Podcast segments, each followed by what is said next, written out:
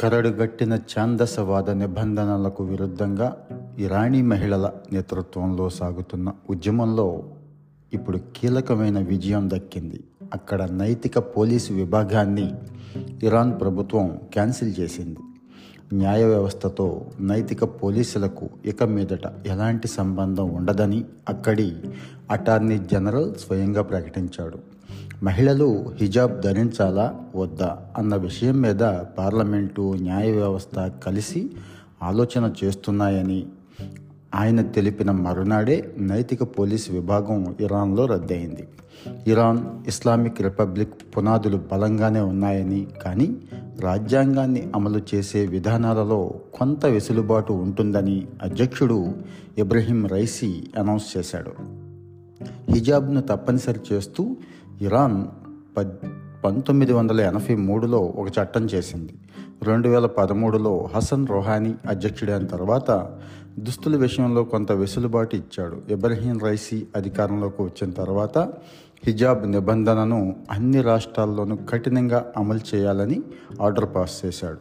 వాటిని వద్దనేవారు ఇరాన్కి శత్రువులు అని కూడా అంటున్నాడు. హిజాబ్ సంస్కృతి గౌరవాన్ని ప్రచారం చేయడానికి రెండు వేల ఐదులో అతివాద అధ్యక్షుడు మహమ్మద్ అహ్మద్ నిజాద్ గష్తే ఎర్షాద్ అనే పేరుతో నైతిక పోలీసు విభాగాన్ని ఏర్పాటు చేశాడు. ఇస్లామిక్ చట్టాల ప్రకారం ఏడేళ్ళు దాటిన బాలికలు యువతులు మహిళలు అందరూ కూడా తమ ముఖాన్ని జుట్టుని కప్పి ఉంచేలా హిజాబ్ ధరించడం తప్పనిసరి. అది ఏమాత్రం సరిగ్గా లేకపోయినా వెంటనే ఈ నైతిక పోలీసు విభాగం వాళ్ళని అరెస్ట్ చేస్తారు. జరిమానాలు కూడా భారీగా వేస్తారు. మాసా అమీని అనే ఇరవై రెండేళ్ళ యువతి హిజాబ్ సరిగ్గా ధరించలేదు అని చెప్పి నైతిక పోలీసులు ఈ ఏడాది సెప్టెంబర్ పదమూడున ఆవిడని అరెస్ట్ చేశారు. జైల్లో చిత్రహింసలు తట్టుకోలేక అదే నెల పదహారున అమీని మరణించింది. దాంతో సెప్టెంబర్ పదిహేడు నుంచి ఆమె సొంత రాష్ట్రమైన కుర్దిస్తాన్లో నిరసనలు స్టార్ట్ అయినాయి.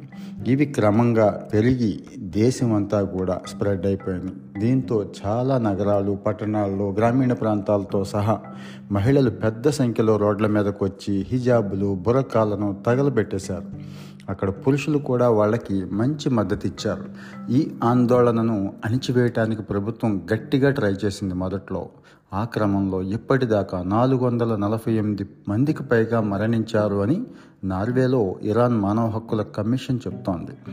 ఇరాన్ ప్రభుత్వం మాత్రం మూడు వందల మంది ప్రాణాలు పోయాయని వారిలో పోలీసులు సైనికులు కూడా ఉన్నారని చెప్తోంది. నిజానికి ఇరానీ ప్రజలు తమ దేశంలో నియంతృత్వ పాలనను చాలా కాలం నుంచే వ్యతిరేకిస్తున్నారు. ఇరాన్ షా నిరంకుశత్వాన్ని తట్టుకోలేని ప్రజలు అప్పట్లో ఆయన్ని తరిమేశారు. కానీ ఐతుల్లాలు వచ్చిన తర్వాత పరిస్థితి మళ్ళీ పెనం మీద నుంచి పొయ్యిలో పడినట్టే అయింది. ఐతుల్లాల పాలనలో ఇస్లామిక్ చట్టాలను కఠినంగా అమలు చేయడం ఇంకా ఇంకా పెరిగిపోతోంది. మహిళల జీవితం అయితే చాలా దుర్భరంగా మారుతోంది. ఈ నైతిక పోలీసులు డేగ కళ్ళతో అన్ని చోట్ల మహిళల మీద నిఘా పెట్టేస్తున్నారు. అనాగరికమైన ఆంక్షలతో విసిగిపోయిన ఇరానీ మహిళలు తీవ్రంగా తమ నిరసన గళాన్ని వినిపిస్తున్నారు. సిస్టన్ బలూచిస్తాన్ ప్రాంతంలో నల్లటి దుస్తులు ధరించి రోడ్ల మీదకు వచ్చి పెద్ద పెట్టిన నినాదాలు కూడా చేస్తున్నారు. హిజాబ్ ఉన్నా లేకపోయినా విప్లవం ఆగదు అనేది వాళ్ళ నినాదం. ఇటీవల ఫీఫా ప్రకటించిన తమ జట్టు అమెరికా చేతిలో ఓడిపోయినప్పుడు ఇరాన్లో పెద్ద ఎత్తున సంబరాలు చేసుకున్నారు.